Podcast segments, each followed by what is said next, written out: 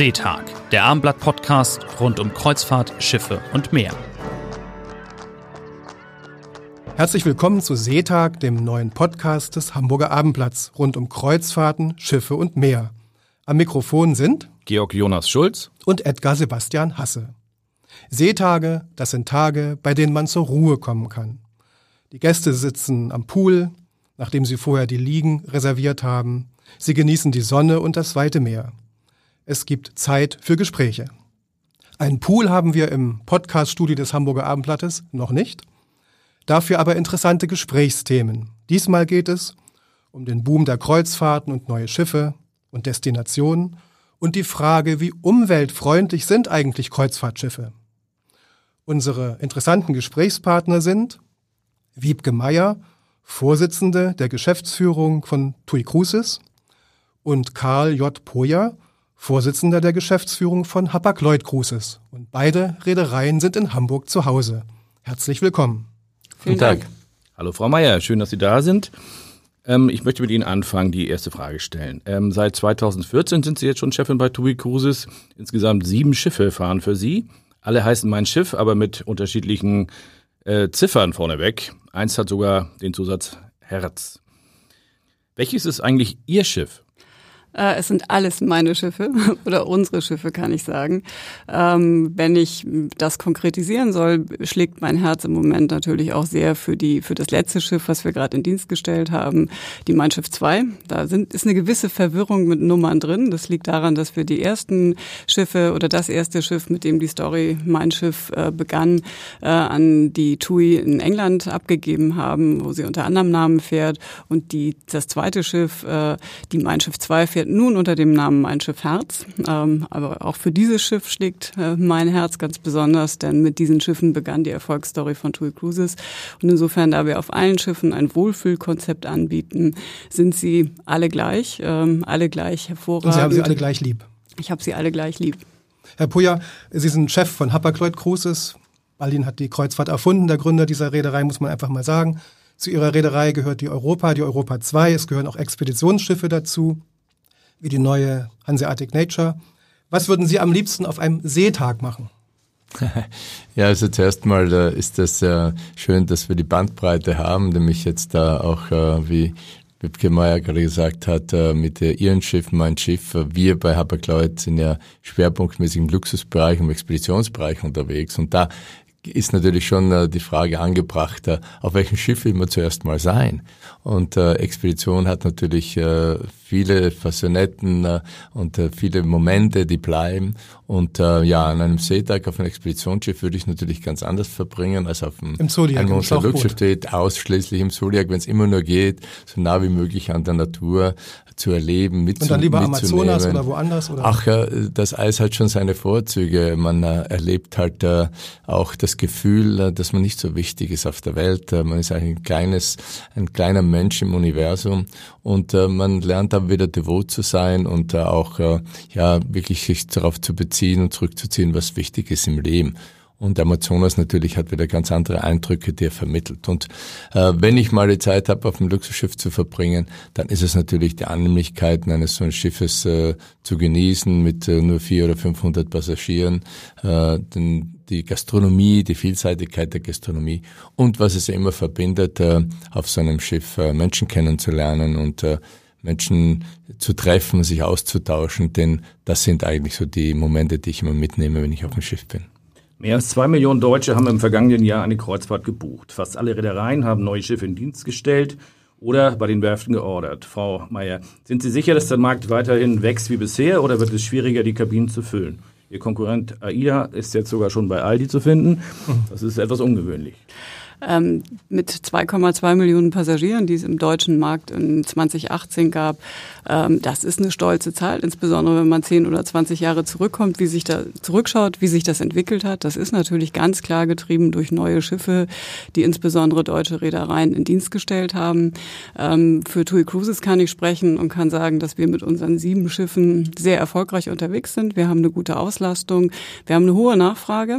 Gute Auslastung, was heißt das? Gute Auslastung heißt, dass wir in 2018 über 100 Prozent erreicht haben. Ähm, da kommt dann immer die Frage, wie geht das eigentlich? Äh, nun ist die, wird die Berechnung auf, äh, wir haben ja äh, Kabinen, die mit zwei Personen belegt werden können, aber auch teilweise zu dritt oder zu viert und in Ferienzeiten, wenn Familien reisen. So kommt man dann halt auch über die 100 Prozent, um das gleich zu erklären.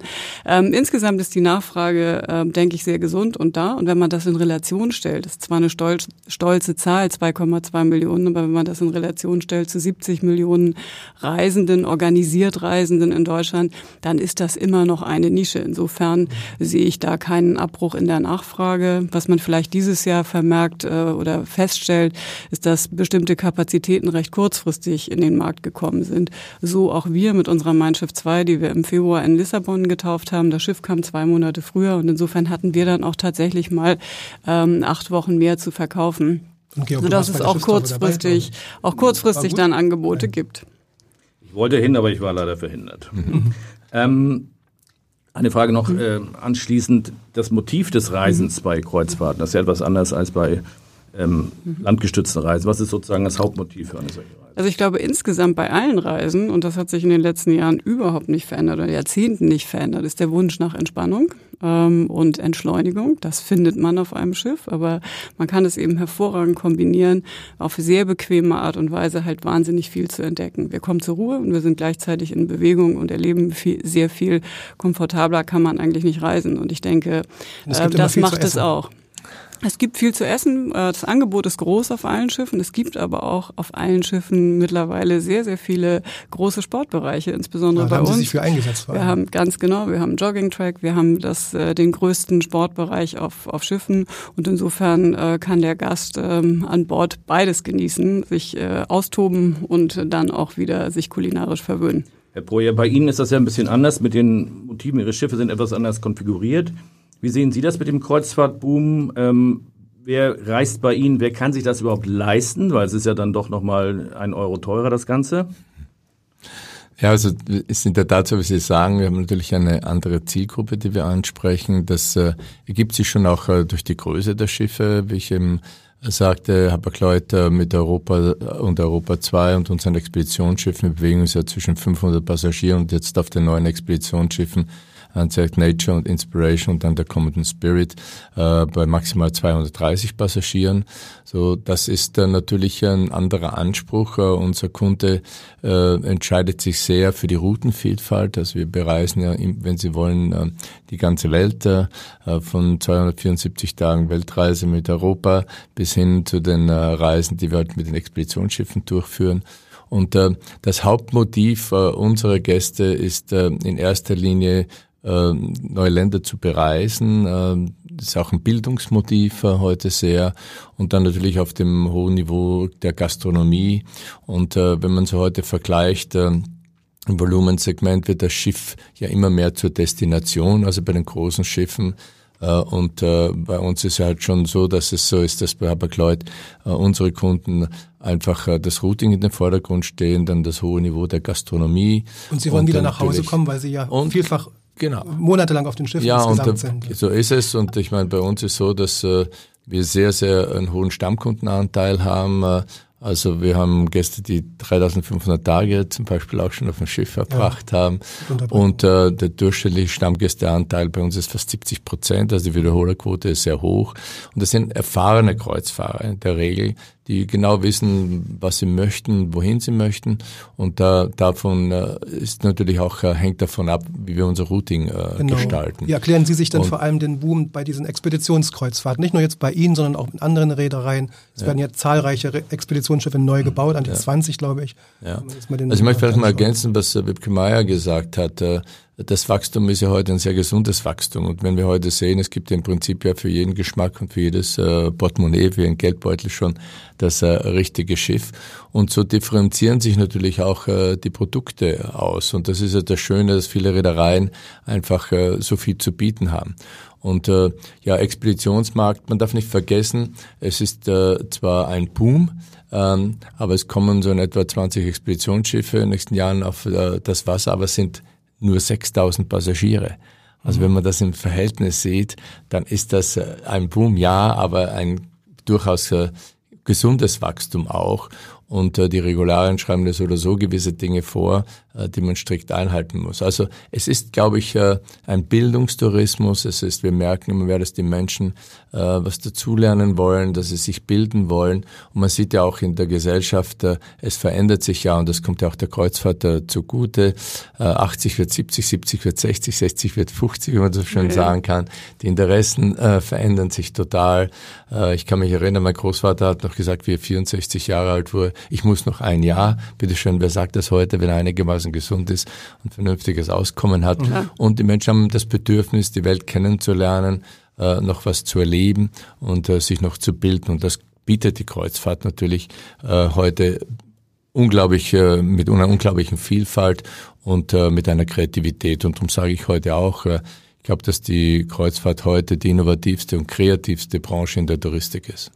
Das kann ich nur unterstreichen. Und das Thema äh, Entdecken, Erleben und auch sich weiterbilden, ähm, das ist neben Entspannung halt der Haupt- oder das Haupturlaubsmotiv, was die Kreuzfahrt halt viel mehr bietet. Ich muss mich nicht auf ein Land festlegen, ich kann mehrere Länder miteinander kombinieren.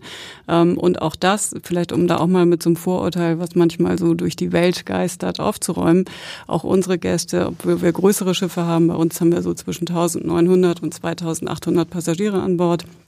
Ähm, es ist so, dass jeder Gast äh, im Durchschnitt bei einer einwöchigen Reise drei Landausflüge macht. Das ist viel, viel mehr, wo der was sehr von Land und Leuten erlebt, als so mancher, der in einem Resort-Hotel Badeferien macht. Ähm, und da ist auch die große Bereitschaft da, wirklich und das Interesse da, äh, diese Länder, diese Häfen kennenzulernen. Das wird im Vorwege gebucht, man mhm. bereitet sich vor. Sagen Wir haben Lektoren an Bord. Ja. Mhm. Sagen Sie doch freundlicherweise unseren Zuhörerinnen und Zuhörern, in welchen Fahrtgebieten ist die Wohlfühlflotte, Mein Schiffflotte so ähm, unterwegs? Derzeit haben wir ja sieben Schiffe und jetzt in, in den Sommermonaten haben wir vier Schiffe im Norden positioniert, die ab Hamburg, äh, Bremerhaven und Kiel abfahren, Richtung Baltikum, Richtung Norwegen und Westeuropa. Ähm, und wir haben drei Schiffe im Mittelmeer und in den Wintermonaten sind unsere Schiffe dann da in der Regel, wo es warm ist. Das heißt äh, in der Karibik, in den Emiraten, auf den Kanaren. Ähm, also da Neue Destinationen wurden ja auch in den letzten Jahren hinzugefügt. Cartagena zum Beispiel. Mit jedem, absolut, mit gibt jedem, es weitere mit jedem Planungen neuen noch, Schiff. man ja, was Neues entdeckt? Es. Wir laufen nächstes heute? Jahr mit der Mein Schiff 2, mit der, mit der Mein Schiff 2, die jetzt als Mein Schiff Herz fährt, laufen wir Südafrika an. Ganz tolles Routing und wir haben... Erstmals dann praktisch in der Flottengeschichte, ja. okay. Äh, und bieten damit nochmal eine ganz interessante Art, äh, das südliche Afrika kennenzulernen, Namibia und Südafrika. Und wir haben ähm, auch die Asienrouten verändert und bieten Japan an und laufen auch Hongkong an. Also da tut sich immer was. Wir optimieren die Routen ständig, aber auch die Mein Schiff Herz ähm, ist jetzt schon, man kann zum Beispiel auch bei uns, während wir eben anders als die Kollegen von Hapag-Lloyd, die sehr viel mehr Routenvielfalt haben, weil wir die Schiffe in einem Fahrtgebiet positionieren, kann man aber mit der Mein Schiff Herz zum Beispiel vom, äh, von Lissabon anfangen und kann sich einmal durch das Mittelmeer arbeiten und kann damit auch dann Langzeiturlaub auf See machen, auch bei uns. Damit ist ja die Mein Schiff mhm. Herz sozusagen das kleinste Schiff, mhm. aber Sie haben ja auch etwas größere und auch Neubauten, mhm. die noch bestellt sind, werden ja noch etwas größer. Wenn man jetzt nach Dubrovnik, Venedig, Santorin oder mhm. sogar nach Palma de Mallorca guckt, dann hört man immer öfter Klagen der Einheimischen, mhm. dass zu viele Touristen aus zu großen Schiffen an Land gehen und dort Probleme verursachen, die man mit dem Wort Overtourism bezeichnet. Wie reagiert Ihre Reederei darauf? Also zum einen ist es, glaube ich, in erster Linie ein Wahrnehmungsthema. Ähm, alle Städte, also die Sie erwähnt haben, Mallorca oder auch Barcelona, haben deutlich mehr äh, Touristen, die klassisch auf die Inseln oder in die Destination kommen mit dem Flugzeug, mit dem Auto, mit dem Bus. Ähm, die Kreuzfahrtschiffe sind nun etwas größer und damit wahrnehmbarer. Ähm, andererseits weiß man ganz genau, wann sie kommen. Man kann die Gästeströme damit auch viel besser steuern. Und es ist ja nicht so, wenn wir mal das Beispiel Barcelona nehmen und wir mit unserem, einem unserer neuesten Schiffe, der Mein Schiff 2 zum Beispiel dort festmachen und es gehen 3000 Menschen von Bord, dann werden die ja nicht morgens um acht ausgespuckt und haben alle dasselbe Ziel, was sie in Barcelona entdecken, sondern das ist gestaffelt. Die einen machen diesen Ausflug, die anderen jeden. Das ist zeitlich gestaffelt. Und wir können mit den Partnern vor Ort ähm, mit den Incoming-Agenturen, mit den Museen äh, sehr genau absprechen, wann die Gäste in äh, dann die persönlichen Erlebnisse haben. Und insofern ist das für den Gast selber auch nicht so ein Massenphänomen. Aber selbstverständlich müssen wir die Kritik natürlich auch ernst nehmen und uns ähm, den Auseinandersetzungen stellen. Und Dubrovnik ist ein gutes Beispiel, ähm, das kannst du vielleicht berichten von der CLIA. Ähm, da war, ist es natürlich so, es gibt Destinationen und wenn Dubrovnik mit einer kleinen Altstadt und das sind drei Schiffe zeitgleich da und alle drei, dann sprechen wir vielleicht Tausend von Leute wohnen in der Altstadt. Äh, ja, und dann 6000 Menschen gleichzeitig mhm. Dubrovnik erleben wollen, dann ist das schwierig, wenn genau. alle gleichzeitig in die Altstadt wollen. Aber da gibt's Mittel und Wege, ja. genau das nicht zu tun. Und in erster Linie ist es tatsächlich ein Wahrnehmungsthema, denn Barcelona hat nur acht Prozent der Touristen kommen genau, mit dem Schiff. Venedig vier sogar. Und bei Venedig sind es noch weniger. Müssen wir vielleicht kurz mhm. erklären, Herr Boyer, CLIA, was ist das genau und was machen Sie da? CLIA ist, ich bin der Chairman von CLIA Deutschland und CLIA ist der Fachverband für die Reedereien und die Schifffahrtsindustrie ähm, weltweit äh, und äh, die wichtigsten Reedereien äh, auf dieser Welt sind in der CLIA, äh, im CLIA-Verband und äh, wir kümmern uns innerhalb der CLIA eben genau um solche Dinge, auch äh, um äh, Regularien, um äh, den technischen Teil, um Themen wie eben auch jetzt, was wir gerade besprochen haben. Und ich glaube, als Ergänzung zu Wipkes Aussagen ist, es ist in der Tat so, dass wir halt wahrnehmbar sind. Wir kommen morgens um 8 Uhr an und gehen um 18 Uhr wieder raus in der Regel, in den Häfen. Aber man muss das wirklich im Verhältnis äh, sehen. Ich meine, wenn man heute auch sieht, gesamt äh, touristisch aus Deutschland haben wir drei Prozent äh, der Reisenden, die eine Kreuzfahrt machen. Äh, also auch im Hinblick auf die Entwicklung ist das sehr gesund, sehr positiv. Wir beschäftigen uns alle Reedereien mit diesem Thema und wie wir sagen, wir arbeiten sehr eng mit den Häfen zusammen und mit den Agenturen auch. Und eine der großen Aufgaben ist es eben auch, das im Hinblick auf das Routing abzustimmen. Aber es ist in der Tat so, dass es sehr gute Bewegungen gibt mit den einzelnen Häfen und das, das zu steuern. Und äh, ja. Wie muss man sich das denn vorstellen? Also so ähnlich wie beim Flughafen, bei Flugrouten, dass dann irgendeiner sagt, wir haben eine Clearingstelle oder jemand, der sagt, wir haben bestimmte Slots, die werden möglicherweise auch verkauft oder läuft das alles noch ein bisschen informeller? Ja, und man, in der Routenplanung guckt man natürlich schon, wer fährt wohin und wann möchte man da sein. Zwei Jahre das vorher wird ja mindestens, mindestens zweieinhalb Jahre. Wir planen ja mindestens zwei Jahre vor das Routing. Das heißt, Sie müssen dann ja auch ansuchen um Ihre Liegeplätze. Und da achtet man schon sehr darauf, wer ist wo und versucht da gewisse Dinge zu vermeiden. Gleichzeitig werden ja diese Liegeplätze vergeben. Das heißt, dort hat man schon mal die erste Diskussion oder den, den, den Augen, das Augenmerk darauf zu sagen, wann ist man da. Und es äh, gibt ja immer bessere Kommunikationsmöglichkeiten, sich das abzustimmen. Also da passiert einiges. Äh, nichtsdestotrotz kann man natürlich nicht vermeiden, dass man manchmal fünf, sechs Schiffe zur gleichen Zeit am selben Ort sind. Frau Meier, müssen denn die Schiffe überall hinfahren, wo man hinfahren kann, oder gibt es auch mal Tabus, abgesehen von der Größe der Schiffe? Es gibt, es gibt auch Tabus. Wir als TUI Cruises zum Beispiel haben von Anfang an gesagt, wir fahren nicht nach Venedig, weil unsere Schiffe größer sind und weil wir glauben, dass Venedig eine Destination ist, die sowieso nicht unter äh, Touristen leidet, nicht, äh, nicht an wenigen Touristen leidet, sondern eher an zu viel. Und das Erlebnis, was wir dann in einem kurzen Zeitfenster bescheren können, auch aus unserer, ja. von unserer Meinung her, ähm, kein gutes ist. Wir haben und ja auch neulich diese Geschichte gehabt mit MSC Kreuzfahrten, mhm. die dort, sag ich mal, ein äh, anderes Schiff beschädigt haben und man hat schon befürchtet, dass man halb Venedig in Schutt und Asche legt sozusagen mit diesem Schiff. Ja. ja. Ähm, Wobei auch da in Venedig, also das wollen wir jetzt hier nicht vertiefen, weil zumal wir beide da relativ wenig zu beitragen können, weil wir aktiv nicht, nicht da sind. Ihr hin und wieder habt aber auch ja die entsprechende Schiffsgröße dafür. Ähm, aber auch bei Venedig ist es, ist es sehr zwiespältig. Es gibt in Venedig zwei Lager. Die einen sagen, ich habe lieber die Kreuzfahrer, ich weiß, wann sie kommen, die geben viel Geld aus, die geben im Schnitt 200, äh, geben im Schnitt 64 Euro am Tag aus. Das ist mehr als mancher, der mit, dem, äh, mit dem Zug oder sonst wie anreist. Ähm, und es gibt aber auch die, die sagen, wir wollen die Kreuzfahrer Kreuzfahrer nicht. Also das ist, das ist in wie, wie in vielen Themen heutzutage ist es halt äh, recht vielschichtig und man muss da beide Seiten sehen. Ähm, aber was wir zum Beispiel auch sehen, wenn wir äh, Engpässe haben in Destinationen, dass wir das im Routing berücksichtigen und nach Möglichkeit dann das im Folgejahr auch verändern. Ähm, es hat keiner was davon, wenn das Erlebnis an Land nicht äh, das ist, was wir unseren Kunden versprechen oder unseren Gästen versprechen, nämlich ein schönes und damit ähm, ist keinem gedient. Aber um Ihre Frage zu beantworten, so eine Slot-Konferenz, was man sich ja vielleicht sehr leicht vorstellen könnte, die ist eben nicht ganz so einfach, weil die Häfen, das sind immer Einzelbetrachtungen und das tun wir dann eben über die CLIA, dass wir mit den einzelnen Häfen in den Austausch gehen, weil manche Häfen sind im Privatbetrieb, manche gehören der Kommune, manche gehören dem Land und insofern sind wir da tatsächlich über die äh, Kreuzfahrt, äh, über die CLIA, über die Cruise Line International Association, wo alle da sind, äh, versuchen wir die Gremien zu schaffen, dass wir uns selbst verpflichtend abstimmen und eben sagen, da fahren wir hin oder kombinieren bestimmte Schiffe. Es hat ja auch Auswirkungen, zum Beispiel, ähm, jetzt verlasse ich mal Europa, wo das Thema äh, Hafenengpässe sicherlich größer ist als in den USA.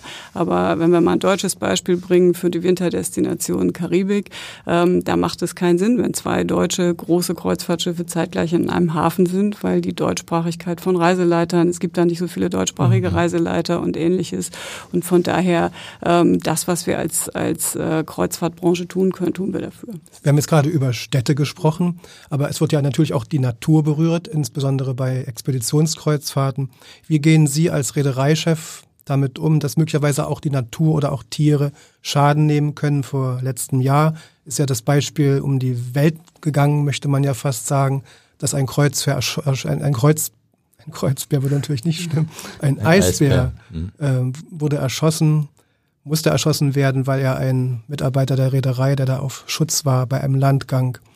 Ähm, ja, was war da eigentlich los und welche Konsequenzen haben Sie daraus gezogen? Die Frage gleich nochmal stellen, das wird schneiden. Bitte schneiden, bitte schneiden. Ja, bitte schneiden, wir stellen die Frage nochmal. Herr Pouillet, wie gehen Sie damit um, wenn vor Ort die Natur Schaden durch Kreuzfahrten nimmt, die Natur, die Tiere? Letztes Jahr gab es das Beispiel dieses Eisbären, der auf Spitzbergen erschossen werden musste. Was war da passiert und welche Konsequenzen ziehen Sie daraus? Also zuerst mal muss man sehen, dass äh, wenn wir äh, Expeditionsfahrten betreiben, das größte Motiv, was wir als Reederei haben, aber auch äh, unsere Passagiere von uns erwarten, ist, dass wir die Destination bewahren, beschützen und alles dafür tun, äh, denn das ist ja genau das Erlebnis oder das, was äh, der Passagier und auch der Mensch sucht. Äh, er will die Nähe zur Natur, er will sich bilden, er will erleben. Und das ist unser größtes Gut, also das Bewahren dieser Natur. Und dafür gibt es natürlich ganz strenge Regeln äh, äh, insgesamt. Also zum Beispiel äh, können Sie in der Antarktis ja auch nur jeweils mit 100 Personen an Land gehen.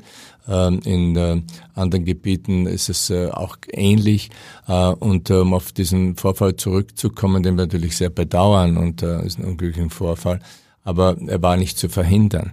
Trotzdem haben wir alle unsere äh, Regularien nochmal auf den Kopf gestellt, haben gesagt, was können wir tun und haben gewisse Dinge umgestellt. Zum Beispiel fahren wir die Küste jetzt zusätzlich mit Zodiacs ab, bevor äh, wir an Land gehen oder überhaupt äh, die Eisbärenwächter an Land gehen oder der Ausflug beginnt. Äh, dann ist es auch so, dass äh, wir vom Schiff auch noch zusätzlich die Küste abfahren. Also ist einiges passiert, was wir hier getan haben. Es wird nicht auf einen Landgang verzichtet praktisch. Ne? Nein, es wird nicht auf einen Landgang verzichtet, denn das ist ja auch Teil des Erlebnisses, äh, das man haben möchte. Aber ich kann Ihnen versichern, äh, das ist eben wirklich so, dass äh, unser Ziel ist, es einfach die Destination mit all ihrer Schönheit zu bewahren. Ansonsten würde das ganze Thema ja Expedition ad absurdum geführt. Und das trifft für alle äh, Bereiche zu. Und da hier steht natürlich schon das Erleben der Natur im Vordergrund. Ich, und ich sage immer, wer eine Expeditionsreise gemacht hat, der kommt meiner Meinung nach immer auch als besserer Mensch zurück, denn er hat gemerkt, äh, wie sehr die Natur unser Leben beherrscht und beherrschen muss, wie wichtig das ist und wie devot man auch wird, wenn man in dieser äh, unheimlichen Schönheit der Antarktis zum Beispiel ist oder im Eis oder auch auf dem Amazonas. Und deshalb denke ich, ist das äh, ein Teil dessen, dass äh, die Expedition dazu beiträgt, dass wir in unserem Herzen noch mehr tragen. Gerade wenn wir über Arktis oder Antarktis reden, dann reden wir natürlich auch über das Thema Klima, Klimaschutz, Klimaerwärmung. Ähm, die Kreuzfahrt steht als solche heute durchaus im Fokus, was äh, weil sie eine Reiseform ist, die sehr viel Energie verbraucht, sehr viel CO2 freisetzt. Ähm, wenn Sie mal eine Flugreise mit einer Kreuzfahrt ab Hamburg vergleichen, wie sieht da etwa die Umweltbilanz aus? Können Sie das ungefähr eingrenzen? Ach, das lässt sich so einfach nicht sagen, weil die Kreuzfahrt ja zunächst ähm, ein, es ist ja nicht nur ein Transportmittel, während eine Flugreise in erster Linie mal Transport ist und der Urlaub findet dann stationär in einem Hotel statt. Was ich aber sagen kann, ist, dass insbesondere die Kreuzfahrt äh, sich von Anfang an auf die Fahnen und in die Bücher geschrieben hat, das Segment Kreuzfahrt so umweltschonend wie möglich zu betreiben. Und da kann ich jetzt für TUI Cruise sprechen. Da haben wir natürlich, wenn Sie so wollen, ein Privileg, dass wir ähm, vor zehn Jahren das erste Schiff hier in Hamburg äh, in Dienst gestellt haben und dann Neubauten aufgelegt haben, die wir seit 2014 in Dienst gestellt haben und dabei modernste Umwelttechnologien halt auch angewendet haben. Wir was heißt das genau? Also was wir haben Abgasnachbehandlung, wir setzen äh, Hybridskrabber ein äh, und SCR-Katalysatoren. Aber ist alles Abgasnachbehandlung? Ist alles ist Abgasnachbehandlung. Noch kein CO2-Thema, ne? Es ist alles Abgasnachbehandlung, ähm, womit wir die Emissionen schon mal massiv senken, um 99 Prozent äh, Schwefeloxide, um 75 Prozent Stickoxide und um 60 Prozent Partikel. Ähm, und das Thema Energieeffizienz ist natürlich das, was äh, am wichtigsten ist oder mit am wichtigsten ist eine weitere wichtige Säule, denn die beste Tonne Treibstoff ist die, die gar nicht erst verbrannt wird. Und wir haben mit unseren Neubauten, alle Neubauten im Durchschnitt erreichen äh, 35 Prozent, 35 Prozent energieeffizienter als äh, vergleichbare Schiffe. Und der letzte Neubau, die Mein Schiff 2, wo wir nochmal uns in der Baureihe von Schiff zu Schiff verbessern konnten, hat sogar 40 Prozent weniger Energieverbrauch.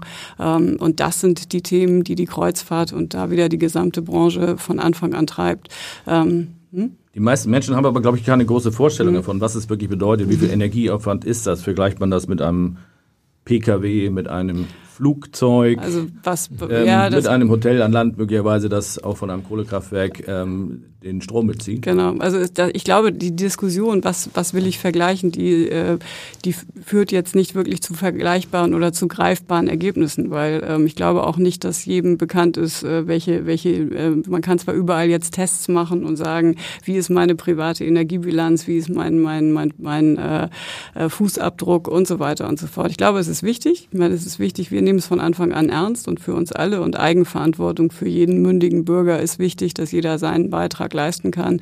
Aber ähm, alles in Relation zu stellen und zu vergleichen, ist an der Stelle aus meiner Sicht nicht zielführend. Aber um das vielleicht mit einer Zahl zu untermauern, wir haben ähm, bei pro Person und Übernachtung im letzten Jahr äh, 7,5 Kilo äh, Treibstoff Verbrauch gehabt. Und das ist eine sehr, sehr gute mhm. Zahl. Haben Sie denn so wie bei Hapag-Lloyd auch einen, einen Klimarechner auf der Webseite? Ich habe gesehen, dass man bei Hapag-Lloyd mhm. sozusagen via Atmosphäre, ja. sozusagen per Ausgleichsabgabe ähm, sein ökologisches Gewissen etwas erleichtern kann. Und das man kommt dann bei einer acht Tage Reise in der Balkonkabine. zusammen, ja. Äh, na, so war, es war jetzt gar nicht so dramatisch. Also ja, ich kam ja. auf einen Wert von 60 Euro, mhm. sag ich mal, für so eine sieben oder acht Tage Reise als Ausgleich. Das klingt ja jetzt noch nicht mal so, dass man sagen muss, das ist, spielt eine eine so große Rolle, dass das das Reisemotiv sozusagen nachhaltig belasten würde. Das bieten wir auch an. Äh, wir haben wir den, den Rechner haben wir in der Tat nicht. Das müssen wir uns mal überlegen. Das ist ein guter guter Hinweis. Ähm, aber Sie können auch auch Gäste von uns können kompensieren und können sagen, sie leisten Ausgleich.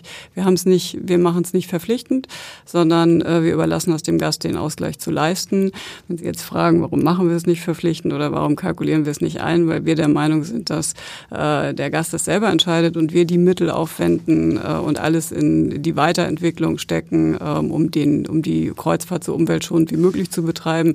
Denn die Technologien, die wir alle einsetzen, ja. äh, da investieren wir schon reichlich. Und da ist die Kreuzfahrt tatsächlich, wenn Vorreiter, Sie das in der absolut. Schifffahrt vergleichen, absoluter mhm. Vorreiter. Von den 350 Schiffen, die es gibt, sind schon 112 sagen. heute ausgestattet mit Abgasnachbehandlungsanlagen. Genau. Das heißt, die Zahl der Kreuzfahrtschiffe 300 und 350 ja, es gibt über 350 ungefähr. Kreuzfahrtschiffe ja. und Wie viele auch Frachtschiffe, sage ich mal, ja, gut, das man, man, muss sehen, das sind 40, äh, fast 50.000 ja. Handelsschiffe ja. und äh, ja, nur ein Prozent, unter ein Prozent aller Schiffe auf den Weltmeeren sind Kreuzfahrtschiffe und das muss man auch mal wissen. Und wenn man davon ausgeht, äh, dass äh, eben zum Beispiel jetzt in den letzten Jahren heute insgesamt 111 Schiffe haben heute schon von diesen äh, Kreuzfahrtschiffen die mit die modernste Technologie.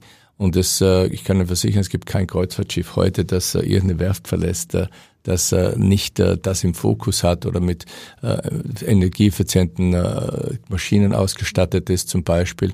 Und das muss man immer beachten. Und wir sehen ja bei uns bei Habag-Leute zum Beispiel auch, wir haben entschieden, dass wir ab äh, 2020 äh, auf Expeditionsfahrten auf Schwer komplett verzichten fahren ja heute in der Flotte auch zu 70 Prozent schon ohne Schweröl. Und äh, ich kann nur versichern, dass jede Reederei sich äh, enorm Gedanken macht, äh, wie man damit umgeht. Äh, und, äh, und jetzt kann man natürlich äh, sehen, welche Technik verwendet man nach, nach vorne. Es gibt ja viele Möglichkeiten, auch viele Treibstoffarten. Ähm, und äh, das äh, beschäftigt uns, uns, äh, uns alle. Aber ich glaube doch, dass äh, wenn man heute sieht, dass allein im, im 2017 fast 5 Milliarden äh, Investition äh, in die Nachhaltigkeit gegangen ist bei den neuen Schiffen. Das heißt, äh, entweder bei neuen Schiffen Technologie oder auch äh, bei den äh, Renovierungen, dann ist das schon ein enormer Anteil. Und wir sind uns sowohl in den einzelnen Reedereien als auch innerhalb der CLIA sehr bewusst, dass wir hier nachhaltig Mal kurz, kurz nachhaken jetzt bei Hapag-Lloyd. Also die neue Generation der Expeditionsschiffe, ähm, haben Sie gesagt, die fahren ab 2020 mit Marinediesel dann mhm. durchgängig ja, was sie ja eigentlich korrekt. müssen auf hoher See, sondern nur in gewissen Gebieten. Ähm, aber ich habe auch mit Interesse gesehen, dass zum Beispiel Hurtigruten ein völlig anderes Konzept jetzt vorgestellt hat, ein, ein ja, Batterie-Hybrid-Schiff. Ja. Ähm, wäre das für Sie theoretisch auch denkbar gewesen oder halten Sie das äh, konzeptionell für schwierig oder war es von der Werftlage nicht möglich? Also ich kann das vielleicht mal ein praktischen Beispiel äh, erklären, wie wir uns die ersten Gedanken gemacht haben, wie die neuen Expeditionsschiffe aussehen sollen und äh, äh mit welchem Treibstoff äh, wir sie betreiben wollen. Und äh, Zuerst hatten wir alle mal gedacht, äh, ja, wir werden jetzt uns mal mit LNG beschäftigen. LNG und, ist äh, Flüssiggas? Ist Flüssiggas, genau. Nova hat das und dann, genau, Schiff, und dann sind wir ganz schnell draufgekommen, dass äh, heute sie ja nur LNG äh, in gewissen Häfen äh, bunkern können. Dort, wo ein Expeditionsschiff äh, sich äh, bewegt, äh, im Kamtschatka oder wo, am Amazonas wird es wahrscheinlich in den nächsten 20 Jahre keine Möglichkeit geben. Ushuaia auch nicht. Ushuaia auch nicht. So waren wir ganz schnell äh, wieder äh, zurück auf den Boden der Tatsachen und äh, äh, das ist eben der, der, Aspekt, und wie Sie eben richtig sagen, wir können ja heute schon äh, selbstbegrenzend äh, äh, legen wir uns auf, dass wir immer schwer verzichten wollen ab, äh, ab 2020. Ja. Aber der Punkt ist ja auch, man muss wirklich sehen, was ist möglich. Und Sie haben kurz den Batterieantrieb äh, angesprochen, das ist heute so unausgereift, dass ich nach meinem Informationsstand maximal 13 bis 15 Minuten überhaupt einen Batteriebetrieb fahren können wenn Sie das Thema Batterie aufbringen, muss man die Entsorgung wieder in, äh, in den Raum stellen, so dass äh, wir denken, dass man heute äh, mit äh, MOG, also mit Marinediesel, sehr gut aufgestellt ist. 13 bis 15 äh, Minuten mit Batterie fahren, das habe ich. Ja, das ist so, was äh, die Techniker sagen, mehr schafft man nicht an ja, also Langzeit. hat behauptet 20 Prozent Reduktion hätten sie insgesamt von den Kraftstoffaufwand. Ich werde mir das Schiff in Kürze selber mal ja, anschauen, das ist, mir das erklären lassen dann, und dann werden ja, wir es mal ja. weiter sehen. Also wichtig ist einfach, dass äh, man sagt, dass äh, man alle Technologiemöglichkeiten ausreizt, äh, ob das jetzt auch äh, Landstromfähigkeit ist, also zum Beispiel unsere neuen Expeditionsschiffe oder auch die Europa Europa äh, ist landstromfähig und äh, das sind einfach die Aspekte, die man beachten muss äh, und da hat jeder so aufgrund seines Routings, aufgrund seiner Schiffsgröße äh, seine Möglichkeiten und äh, die er nützt und dann für sich selbst entscheiden muss, äh, was äh, das Beste ist nach vorne. Frau Mayer, denken ja. wir mal an die technologische Zukunft. Mhm. Meine Frage jetzt auch an Sie. Kann es eines Tages einmal Kreuzfahrtschiffe geben, die absolut CO2-neutral unterwegs sind? Ich meine jetzt nicht unbedingt die großen Windjammer. Ähm, ganz CO2, CO2-neutral wird es aus meiner Sicht nicht geben. Äh, das muss man, das muss man klar sehen. Äh, Mobilität, ja, wobei es kommt auf die Kraftstoffe drauf an. Also ja, ist ja eine Gesamtbilanz. Wenn man, es, sagt, das, man, muss, man muss es komplett in der Gesamtbilanz sehen. Ich denke, das Thema äh, LNG, Flüssiggas haben wir schon erwähnt. Auch wir werden die Schiffe, die wir 24 äh, und 26 bekommen, werden auch Flüssiggas, äh, werden mit Flüssiggas betrieben. Welche Sie ja theoretisch CO2-neutral herstellen können. Richtig. Da muss man dann wieder schauen, wo kommt das her. Das ja. ist auch das, das ist auch das große Bestreben, was wir haben, dass wir das eben von Anfang bis Ende denken und ähm, nicht nur äh, einen, äh, einen Teilbereich ähm, äh, anschauen und sagen, in dem wollen wir punkten, sondern das wirklich äh, ganzheitlich angehen. Ähm, das Thema Landstrom äh, hat Karl schon erwähnt. Auch unsere Schiffe sind landstromfähig. Muss man aber auch sagen, es gibt im Moment nicht so wahnsinnig viele Häfen, wo Landstrom bezogen werden kann. Ähm, aber auch da arbeitet die Kreuzfahrt äh, intensiv mit den Häfen äh, zusammen, um, wie gesagt, den, den Footprint so gering wie möglich zu halten.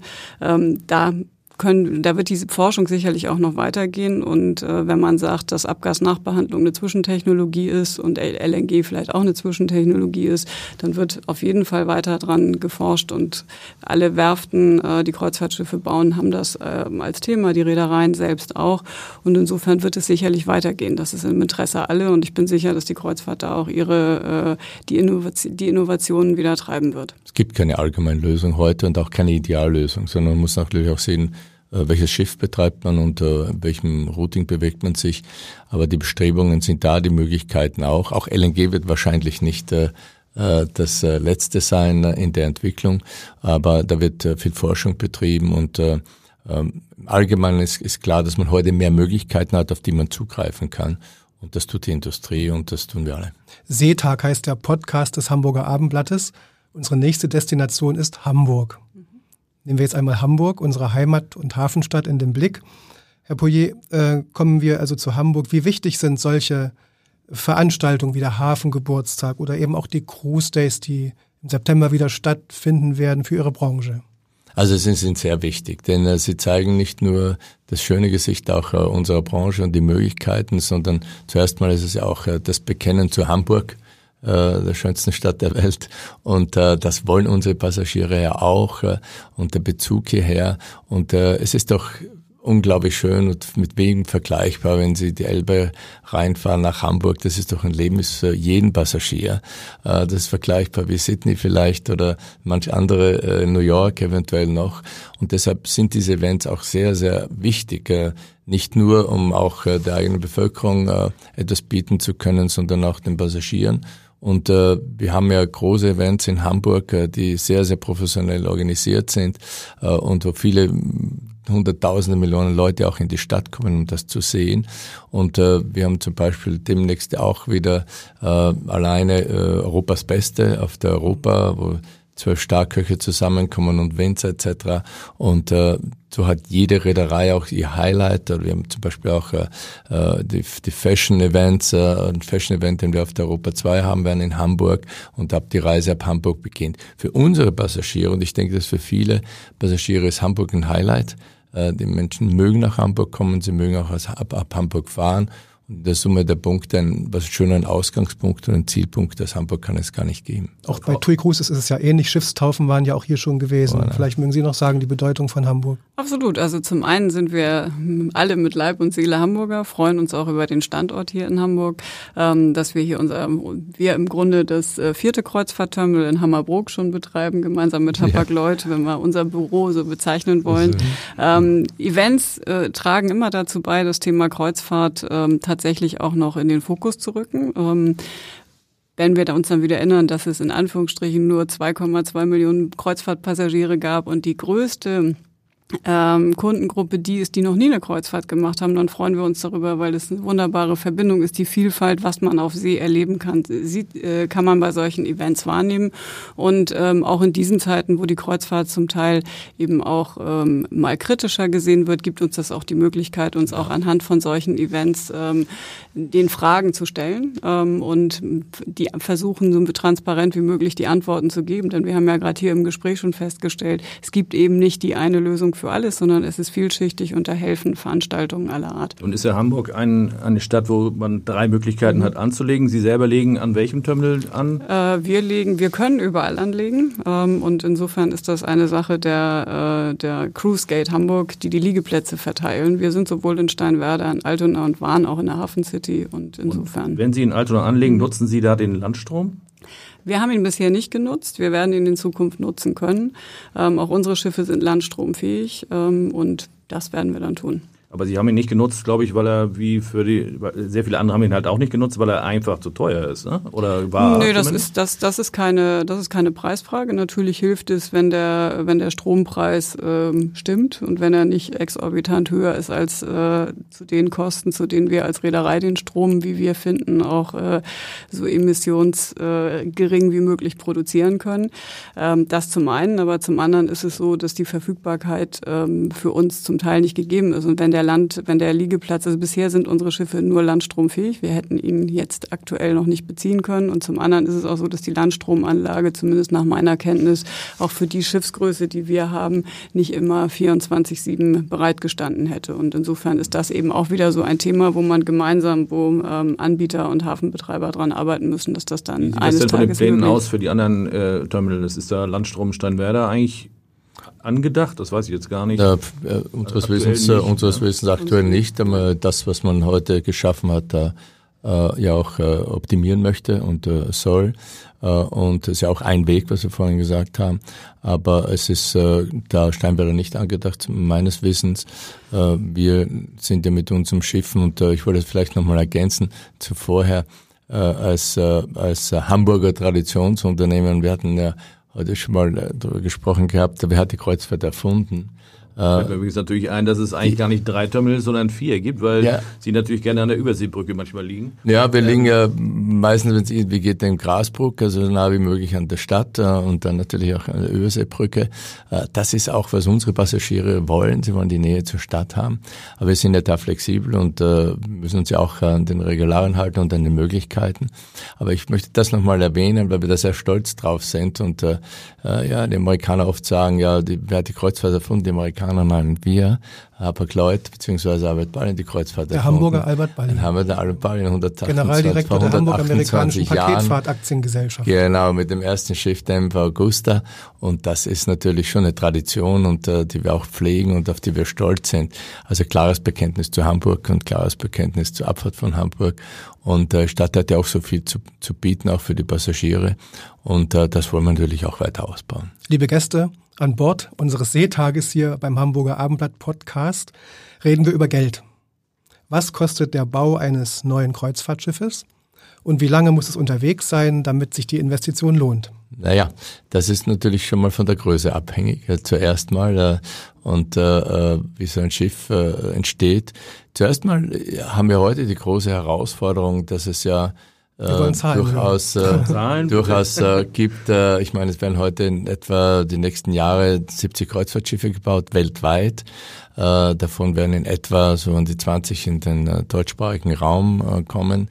Das heißt, äh, gesundes Wachstum, äh, Nachfrage ist da. Wir hatten vorhin erwähnt, äh, wir werden wahrscheinlich im Jahre 20, äh, 2021 äh, äh, drei Millionen Kreuzfahrer haben im deutschen, aus haben Deutschland Sie, haben Sie das heraus. kommuniziert mal, was die Nature gekostet hat oder was die Schwesterschiffe gekostet Naja, das, äh, solche, Sie nicht so gerne solche Beträge will man natürlich, oder sagt man nicht so gerne, da haben Sie schon vollkommen recht. Aber zuerst geht es ja mal darum, dass äh, dass sie heute eine der großen Herausforderungen ist, einen, einen Slot, wie Sie sagen, einen Werftplatz zu bekommen, um beim Schiff zu bauen. Denn die Aufträge, äh, die die Werften haben, und es sind ja nur wenige große noch verblieben, hat natürlich äh, einige anderen, die wieder entstanden sind, äh, mit denen man bauen kann, kann ich äh, gern was dazu sagen. Das ist schon mal eine Herausforderung, also einen Werftplatz zu kommen. Wenn Sie heute zum Beispiel ein, ein neues Schiff positionieren und einen Auftrag geben wollen, dann werden Sie es wahrscheinlich vor 2023, 2024 nicht bekommen können. Was ja auch wiederum äh, durchaus eine Begrenzung des Wachstums ist. Also wenn man heute sagt, äh, äh gibt es irgendwo mal Überkapazitäten, die, die, sehen wir noch lange nicht, denn das ist auch ein Teil des, äh, des äh, Wachstum, der Wachstumlimitierung. Und äh, ja, ist natürlich unterschiedlich. Sie können heute äh, ein, ein kleines Schiff bauen. Ne? Proportional sind die, die Preise ja nicht günstiger geworden aufgrund also ein großes Schiff 600 Millionen Euro gestiegen, wird es bestimmt kosten, kann man doch so ja, sagen. Ja, das, äh, wenn Sie, das kommt dann Wie lange muss ein so großes Schiff unterwegs sein, bis es dann... Äh ja, in der Regel ist es ja so, dass man sagt, ein, ein Schiff äh, soll 30 Jahre fahren mhm. und äh, auch die Abschreibungsperioden sind ja so und dann äh, ist das äh, ein, ein gutes Geschäft. Äh, Gut, das geht natürlich, und, ein gutes äh, Geschäft hängt natürlich davon ab, auch ein bisschen, was die Leute bezahlen oder bereit sind zu bezahlen. Ganz sicher, Die Frage, Sie kalkulieren ja unterschiedlich äh, bei TUI Cruises. Wie, was kostet so im Schnitt gesehen ein Tag an Bord für den Passagier?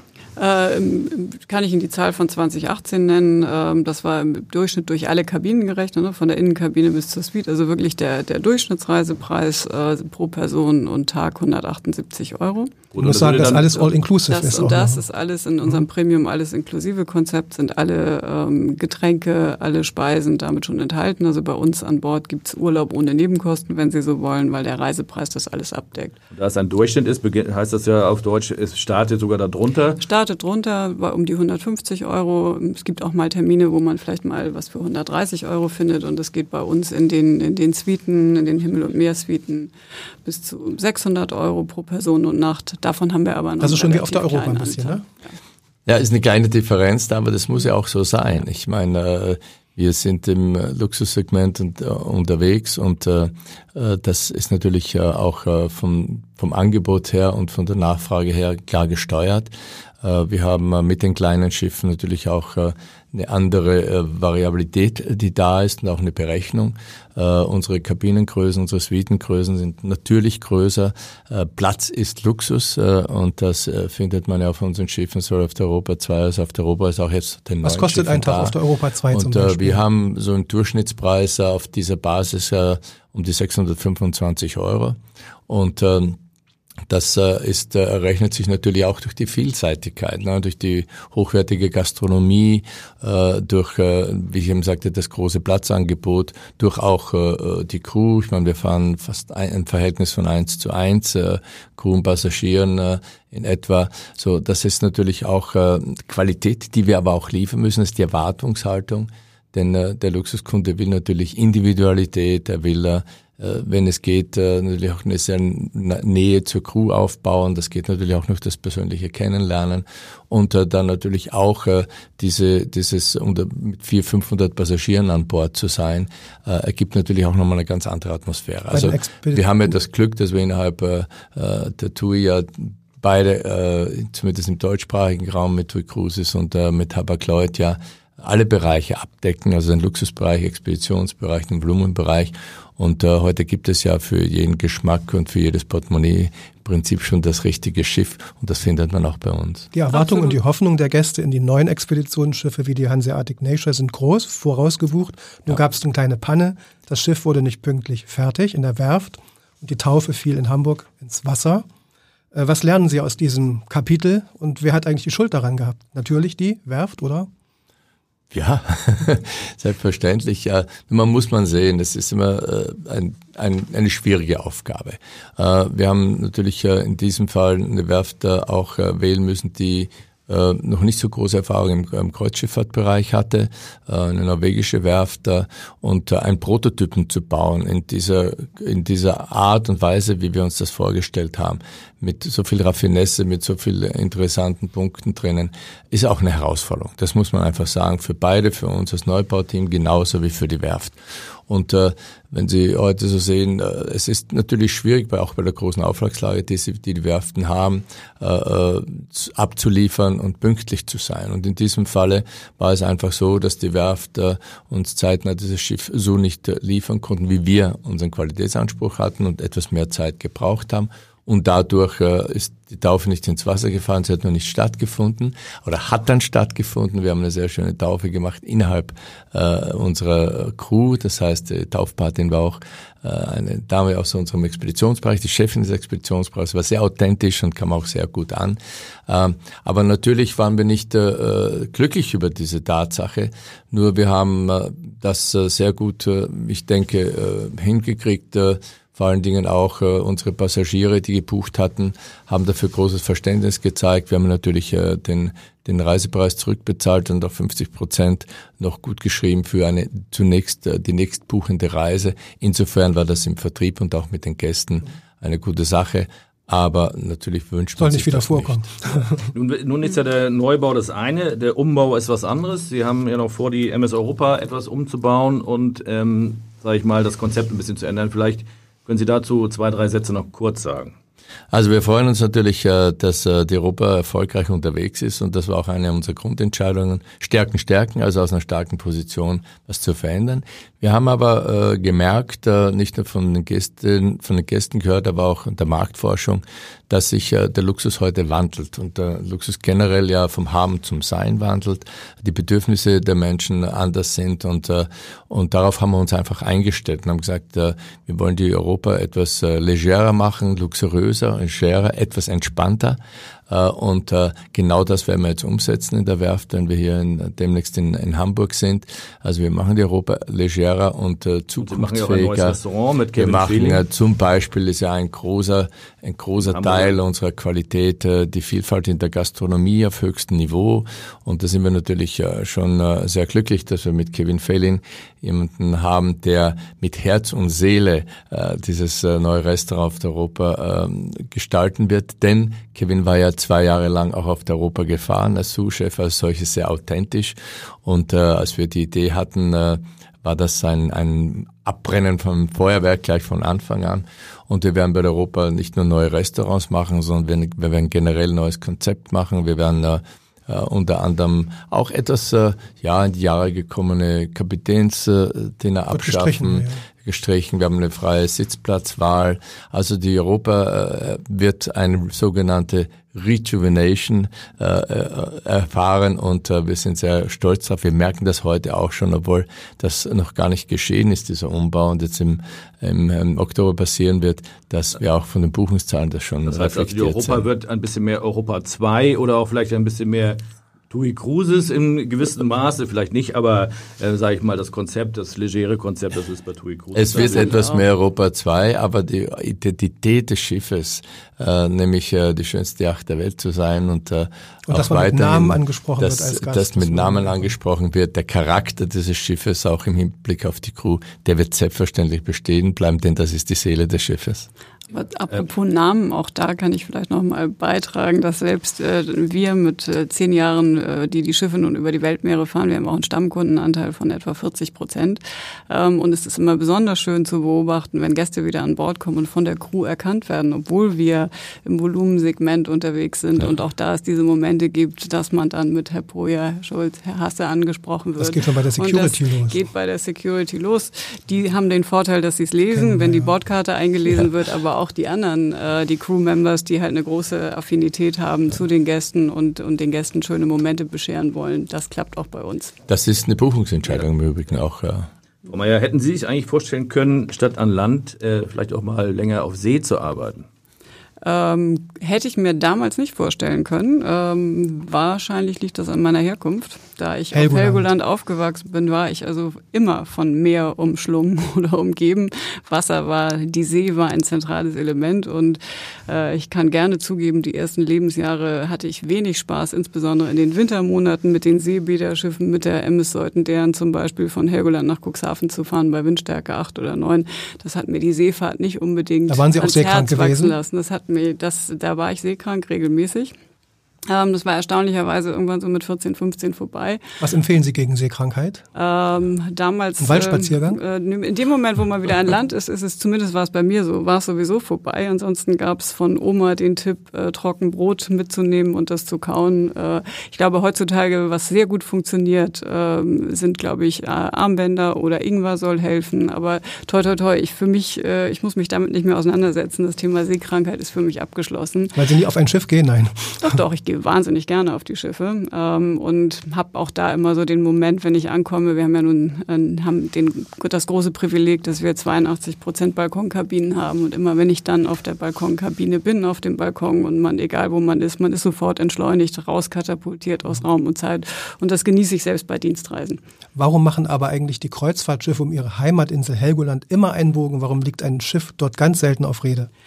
Das äh, ist, kann ich Ihnen leicht beantworten. Helgoland hat einen relativ äh, großen Tidenhub und das ist äh, das mhm. Tendern mit größeren Schiffen, also wir, mit kleineren. Wir fahren selbst hin, ja. da ist es, mhm. ist es äh, nicht zu unterschätzen. Ähm, die Helgoländer müssten eigentlich eine Pier bauen, ähm, wo größere Schiffe anlegen könnten. Das ist äh, möglicherweise finanziell für die nicht äh, interessant, aber das wäre die Lösung. Das Thema Tendern ist wirklich schwierig und wir hatten letztes Jahr im Rahmen einer unserer Event Cruises, wo wir mit Fury and the Slaughterhouse aus, äh, die sich äh, wahnsinnig gewünscht haben, nach Helgoland zu gehen, äh, war so ein bisschen gegen den Widerstand von Kapitänen und Ähnlichen, sind wir nach Helgoland gefahren, haben da auf Rede gelegen. Äh, ich konnte das beobachten. Ich habe meine Mutter besucht an dem Wochenende und habe die mein Schiff äh, vor der Düne, hinter der Düne fahren sehen. Äh, und dann mussten die Gäste zum Inselbesuch getendert werden und das war schon eine kappelige Angelegenheit. Also mich stört's heute nicht mehr, aber der eine oder andere fand das nicht so gut und das ist der schlichte Grund. Herr Projer, als Österreicher liegt Ihnen das Meer ja eigentlich nicht ganz so im Blut. ähm, aber Sie sind auch übrigens früher äh, als Rennfahrer unterwegs gewesen, habe ich gelesen, und sind dann später sehr erfolgreich als Hotelier. Ähm, haben Sie gearbeitet und äh, das bei TUI, dem Konzern, auch, äh, sage ich mal, in einer Spitzenfunktion. Wie kam es dann eigentlich, dass Sie äh, zu einer Kreuzfahrtreederei gewechselt sind? Also erstmal muss ich ganz bescheiden als Österreicher sagen, äh, wir hatten ja auch bis 1918, glaube ich, eine Marine äh, mit den Stützpunkten Pula und Trieste, wenn ich mich richtig erinnere. Aber das nur so am, am Rande. Ähm, aber äh, ich erinnere mich sehr daran, als ich in die erste Klasse in die Schule kam, da hatte ich für mich mal festgelegt, ich würde gerne Lokführer werden. Ähm, äh, und dann habe ich festgestellt, nach ein paar Monaten, das will die Hälfte der Klasse. Dann war das abgewählt. Und äh, relativ schnell natürlich auch durch die Vorbelastung war dann meine Entscheidung, äh, Rennfahrer Hotelier zu werden. Das bin ich dann beides geworden.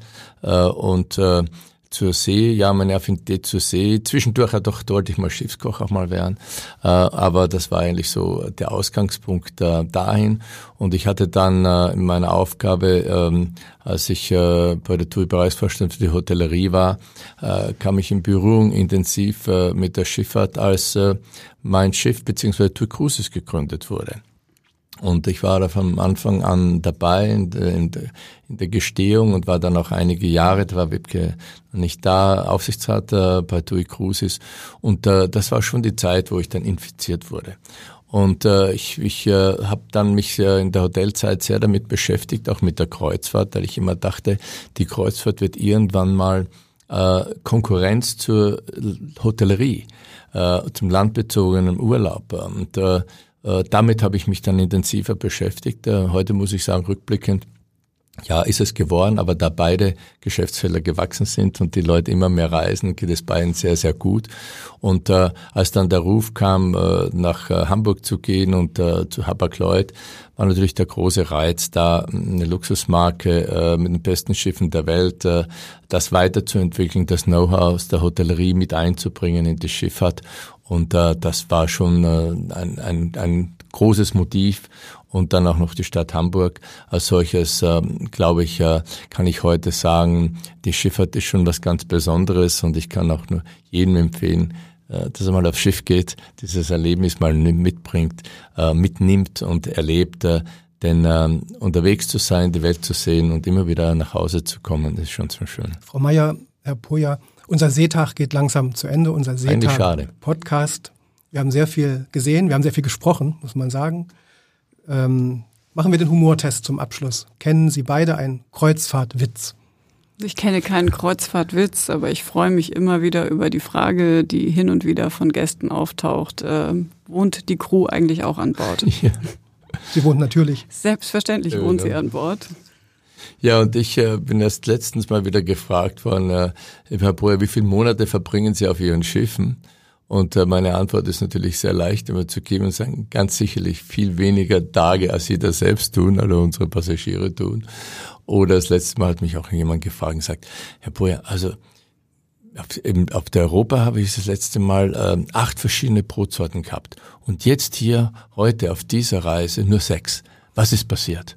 Und äh, das sind so die kleinen Anekdoten, die, die man so erlebt. Ja, genau, so erlebt und das ist das ja auch schön. Und äh, wichtig ist ja der Austausch mit den Passagieren. Davon leben wir, denn äh, durch Reden kommen die Menschen zusammen und es gibt immer weniger, immer mehr Leute auf der Welt als Menschen. So, es ist äh, Zeit, vielen Dank zu sagen an unsere Gäste. Das war Seetag, der Abendblatt-Podcast rund um Kreuzfahrt, Schiffe und Meer. Wir hoffen, Ihnen hat unsere Jungfernfahrt, wenn man das so sagen darf, gefallen. Weitere Seetage in unserem Studio werden folgen. Ahoi und auf Wiedersehen. Vielen Dank an Sie beide, Wiebke Meier und Karl J. Pouillet. Aber das J müssen Sie uns noch erklären. Das steht für Josef und äh, ja, als äh, meine Großeltern äh, waren sehr äh, kaiserköniglich treu und Karl Josef äh, prädestiniert, äh, war eigentlich vorgegeben, habe ich mir nicht ausgesucht. Ahoi und allzeit gute Fahrt. Weitere Podcasts vom Hamburger Abendblatt finden Sie auf abendblatt.de slash podcast.